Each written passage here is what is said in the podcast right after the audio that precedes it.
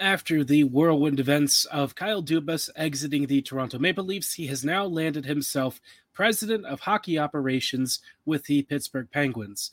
That could be interesting for a lot of reasons, but obviously, teams are now going to be looking at the Penguins and looking for a difference in direction. How will Dubas lead, and what lessons could the Jets take from his tenure with Toronto? We'll dive into all of that on tonight's episode of Locked On Winnipeg Jets. You're Locked On the Hockey Jets, your daily podcast on the Winnipeg Jets. Part of the Locked On Podcast Network. Your team every day.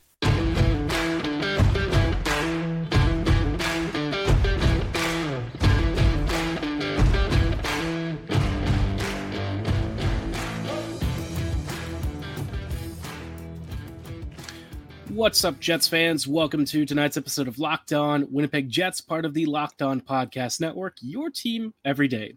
I'm your host, Harrison Lee, an avid Winnipeg Jets fan and an online blogger. You can follow me on Twitter at HL Living and at LO underscore Winnipeg Jets. As always, thanks for making Locked On Jets your first listen of the day every day. If you like what you're hearing, be sure to like, follow, and subscribe on all of your favorite podcasting platforms and YouTube. Doing so is completely free of charge and ensures you never miss another episode. But most of all, we just really love and appreciate your support. Now, like I said, obviously, a couple of fun topics tonight. The first one that I want to dive into is Kyle Dubas moving into the president of hockey ops with the Pittsburgh Penguins. Now, I know you're going to say, what does the ex uh, GM of Toronto mean to the Winnipeg Jets? And on the face of it, not a lot. Dubas obviously is somebody that I, have seen some Jets fans uh, really clamoring for uh, over Kevin Cheveldayoff. And yes, Dubas would absolutely be um, a big upgrade on what we've had in, in terms of management with Winnipeg. But I think what's interesting with Dubas is some of the stuff that we can take from his tenure as uh, GM of the Leafs, right? He had a couple of shortcomings that ultimately, I wouldn't say changed, uh, you know, his entire outcome and – and tenure with Toronto, but certainly, you know, for a guy who was thought to be a very forward-thinking, number-savvy general manager, I I think you could argue he wasn't always um, as progressive and uh, I, I guess future-leaning as a lot of people wanted him to be. Right? I think that there were some folks who made him out to be like this anal- analytics wonderkind, and I don't really know that that's how he managed Toronto. Obviously, his voice wasn't the only one in the organization helping to shape the vision of that team, but Dubas had final say on a lot of stuff, uh, or at least enough to where you can probably guess how much of it is his uh, footprint and how much is you know the rest of the front office and management team. Now, I suppose the interesting thing with Toronto is how they tried to keep their competitive window open with guys like Nylander, Marner, uh, and Matthews all in their primes at the same time, right? Toronto is one of those teams that has consistently, uh, despite the lack of playoff success, year in and year out, they've spent to try and build a competitive team, and they've tried to take a lot of shots at glory. Now, those shots ultimately only won them one actual playoff series, which is pretty nuts when you consider how good that team is. Uh, but there's, but obviously, there's something that has held them back whether it's a, a slight bit of dysfunction, maybe mediocre goaltending, or just the Toronto Maple Leafs curse. I really couldn't tell you, but either way, they have always fallen short of expectations. That said, I think Dubas for me, I will say, you know, I, I, think the Jets could probably adopt some of the same characteristics that he had when he was uh, really trying to keep their competitive window open. Now, the Jets obviously have some challenges when it comes to attracting free agents and stuff like that. But I think when it comes to trading and making acquisitions to help keep your team as competitive as possible, you know, Toronto was always okay with gambling futures if the return for the present was legitimately quality. Uh, the Ryan O'Reilly trade, I think, really sticks out as one that, you know, despite not guaranteeing more than just a, a round of a win, um, it it was still a very big trade. Toronto still got quite a bit of value out of Ryan, and I think trades like that can really put a team like the Jets on the path towards being pretty consistently special. I think the Jets at times have been a little bit too conservative with their futures and stuff. And obviously, with draft picks and, and all that, it's great to have them and it's great to build your pool of resources. But the danger is that the Jets basically draft really well, but they seldom actually develop that talent into a lot of uh, rostered NHL players, right? We've had guys who have gotten close. We've even had a couple of recent breakthroughs, but for the most part, how many of our recent picks have actually skated really, really meaningful minutes for the Jets? The answer is not enough. And I think that for me is like, well, if you're struggling with development, that's kind of a separate question to improve, right? But acknowledge that and then instead focus on turning those assets into actual real NHL caliber players because teams will always overvalue draft picks and stuff. That's just the truth of it. That doesn't mean that you're not going to have a chance at a phenomenal talent at whatever place you're picking, right? But the likelihood that that pick becomes an NHLer many years down the road versus a player who can help your competitive window right now when your team is in its prime, that is really hard to walk away from. And I think that's one of the big things the Jets kind of swung and missed on uh, over the past few years. Not every move that they made was small, right? Stastny, uh, Hayes, those guys weren't small acquisitions, but they paid really big dividends in Stastny's case. With Hayes, Paul Maurice just really hated him, so we didn't really see enough of Kevin in my mind. But those kinds of trades consistently are the sorts of things that Dubas was known for. So I feel like the Jets, you know, with their next future core, once it's actually playoff competitive, and it will be, I promise you, it will be a playoff team. It'll just be a while. I think it's really important for the Jet, for the Jets to actually reinforce that team properly. And now I know that the the financials right now are probably not going to support that going forward, but say four, five years down the road, we'll see how this Jets team looks and if Winnipeg is in a better state financially to start spending assets on really big acquisitions. But for now, we're going to have to go through a bit of a retooling period. You know, the Jets are probably going to have a bit of a roster makeover, and that means the Jets, uh, they might not be so good. Let's be real, they might not be so good. But in the meantime, you know, one of the big questions is how can Winnipeg deal with free agency, especially with a market that kind of sucks this year? In just a little bit, we'll dive into that question and what I hope Winnipeg approaches this free agency strategy with uh, in just a moment. But before we go any further, I do want to shout out our friends and partners at FanDuel. Make a fast break to FanDuel during the NBA playoffs. Right now, new customers can get a no sweat first bet of up to $2,500. That's $2,500 back in bonus bets if your first bet does not win. FanDuel is great because obviously you get great promotions every single day. You'll have chances to bet on all sorts of aspects of the game. And of course, it is very safe and secure to bet with FanDuel. And when you win, you get paid instantly. We all love instant gratification, especially when we are making and choosing our major picks for games. And FanDuel wants to make sure that you get that gratification as soon as possible. There's no better place to bet all the playoff action than America's number one sports book. Visit fanduel.com slash locked on to get a no sweat first bet again of up to $2,500. That's fanduel.com slash locked on. Fanduel, official sports betting partner of the NBA.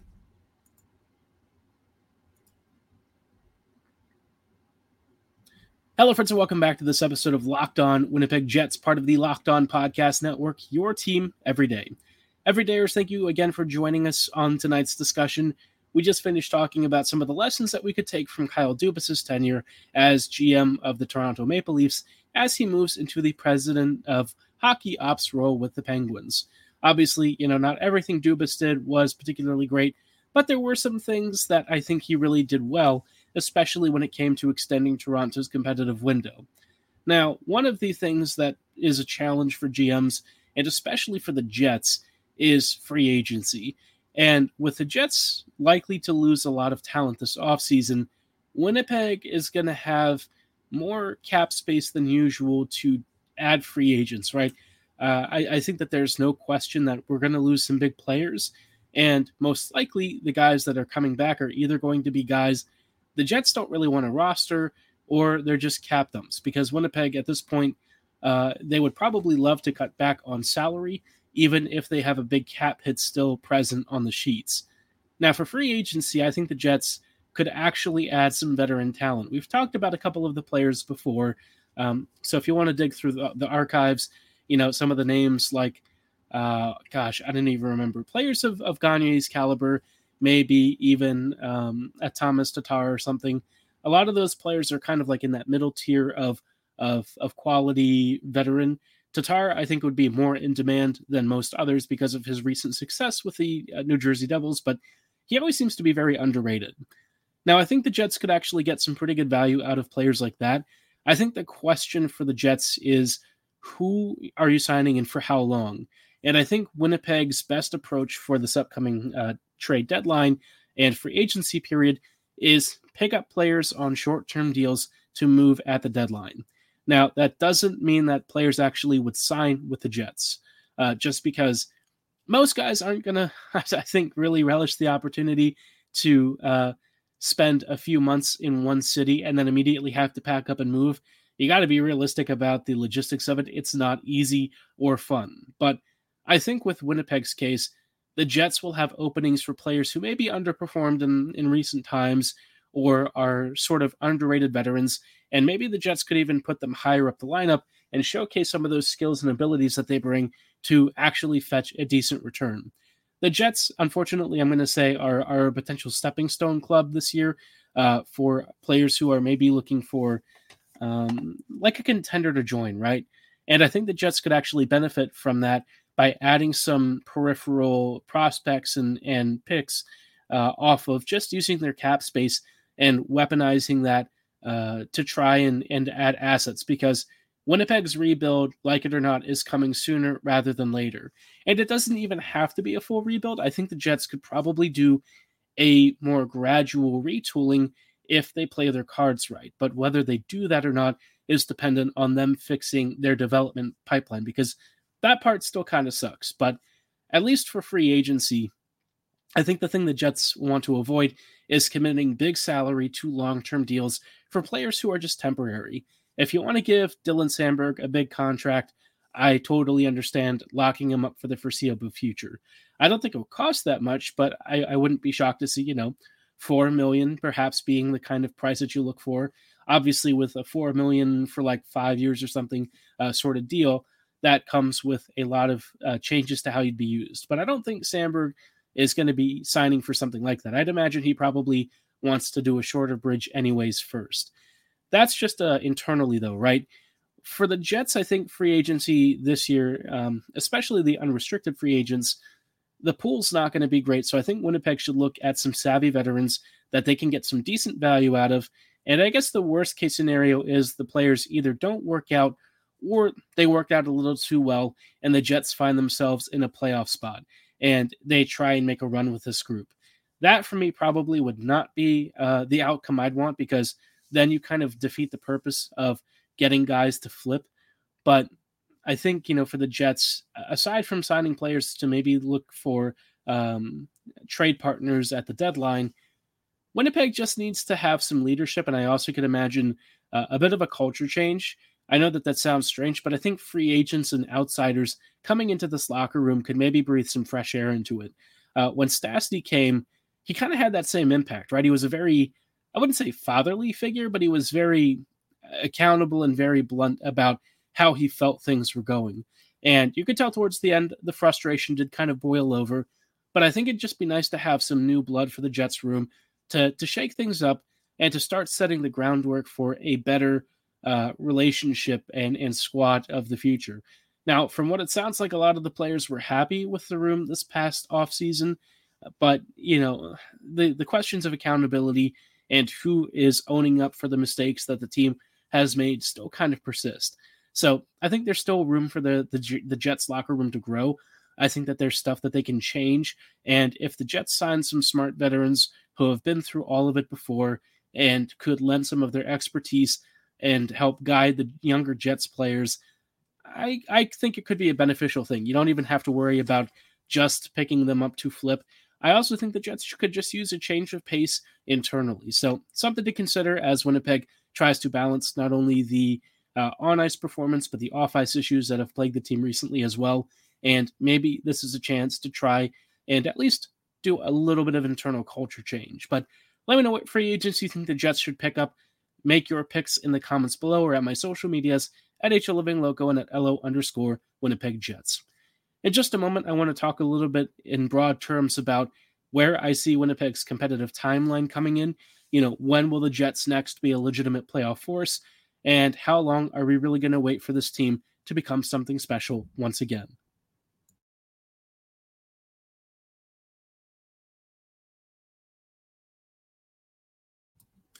Hello, friends, and welcome back to this episode of Locked On Winnipeg Jets, part of the Locked On Podcast Network, your team every day. Thanks for joining us for these closing thoughts on tonight's episode of Locked On Jets. I just wanted to wrap up with some quick thoughts on a competitive timeline for the future Jets. I think this question has plagued us all recently because we don't know what direction Winnipeg wants to take to take this this season and going forward. I think it's obvious that we know a rebuild is is closer at hand than it is far. But I don't know if Winnipeg necessarily feels they want to do a full rebuild. They know how much that is likely going to hurt revenue, and this is a team that's already not doing great financially from the standpoint of attendance and ticket sales. So a rebuild is not palatable to anyone. It's not palatable to the players, but at some point it probably will happen, just in a reduced scale. That means for me that I'm I'm kind of thinking Winnipeg say they try and be somewhat competitive this year, but they still miss the playoffs. If that's the case, I think the Jets are probably looking at being halfway decent in about three to four years. Uh, I think the additions of guys like Brad Lambert, um, Elias Salomonsson, uh, maybe Ville Heinola if he's able to crack the lineup, uh, the continued growth of Dylan Samberg, um, and I guess the waning seasons at this point, uh, or at that point of, of Kyle Connor and Nikolai Ehlers, will be closer to 30 at that rate. Still probably very productive, still very quality, I'm sure. I think you are probably looking at that timeline as as when the Jets might be decent again. I think the one question I have is uh, really in net. You know, if Domenic DiVincentiis doesn't really pan out, how are the Jets going to try and find a replacement goalie? Because we very clearly don't have a Hellebuyck in the pipeline. Uh, it, if it, we did, it'd be pretty darn amazing. But I think that would be a lot to expect of DiVincentiis, who is still a very top prospect. He looks like a really good goaltender, but unless the Jets have like a Dustin Wolf or something at the pro levels that we have yet to see, I'm just not really putting all of my eggs in one basket. And so for the Jets, you know, it's it's really important to uh, do some scouting for some maybe underrated goalies. I think the Gustavsson trade uh, that we saw with Ottawa and Minnesota is a really good example of how you can find a player who's very undervalued, but who was very clearly a huge improvement on Cam Talbot when he arrived in Minnesota. Gustavsson, at times, I thought played at the level of a Vezina caliber goalie, and he really didn't get that much recognition for it, but he was very good. And I think trades and acquisitions like that could really help the Jets in their quest to retool rather than rebuild. That's not going to say that, you know, the Jets are going to follow this model. I really don't know what their plan is. They have been very quiet, generally speaking. They've been doing some community engagement stuff in between, which I think is fantastic. Keep that up. But at some point, I'd also like to hear about the on ice direction of the team, because as of right now, it's still pretty quiet. So, all of that being equal, I think three to four years probably makes about the most sense just because that's the timeline that you're going to start seeing guys like McGroarty, Lambert, and some of the other really talented players uh, filling in. The one thing that I do kind of wonder with the Jets, though, is like the middle six and bottom six players. The Jets used to make their bread and butter off of getting uh, late round picks who could become role players like that. And since then, we haven't really seen as many of those players making the jump. The Jets usually sign guys like Stenlund, Gagne, etc., to eat up those minutes. It'd be nice if we can see more internal development because that's how we got to guys like uh, Copp, right? Andrew was a phenomenal player for many years. Uh, his Detroit Red Wings stint's been a little more uneven, but I'm sure if he were to come back to the Jets, he'd still probably be pretty decent. Uh, just not for the price tag that he was asking for, but you know, certainly when he was with Winnipeg, he was a versatile player who could pretty much do anything you asked of him, whether it was being a serviceable top six winger or a really good penalty killer in your middle six or bottom six rotation. So the Jets definitely need to, need to focus on extracting value there. That is how they can really cut uh, some of the trade deadline fluff and really strengthen their team competitively. Top end talent, they've been taking more swings on skill, and I think that's admirable, and I love that. It's just now it's getting those guys to the NHL, and if they can do that three to four years feels like a, a, piece of cake, honestly. This team still has a lot of talent to work with. It's just starting to round out the rest of it and adding some more finishing ability and eventually a new goalie that I think, you know, could be some of the biggest challenges facing that timeline going forward. Because if if the Jets struggle with any of that, you're starting to look more towards like five or six years. But hopefully it doesn't take that long for them to sort things out. You never know though. Let me know how long you think it's going to be before the Jets are playoff competitive again and a quality team. Drop your predictions in the comments below or at my social medias at HLivingLoco and at LO underscore Winnipeg Jets. For tonight's show, though, that is all the time that we have. Thanks so much for listening and making us your first listen of the day every day. Be sure to check out Locked On NHL as they continue their Stanley Cup Finals coverage. The finals will start on Saturday, so be sure to tune in. We will see you there. As always, thanks for listening. Have a great night, and go Jets go.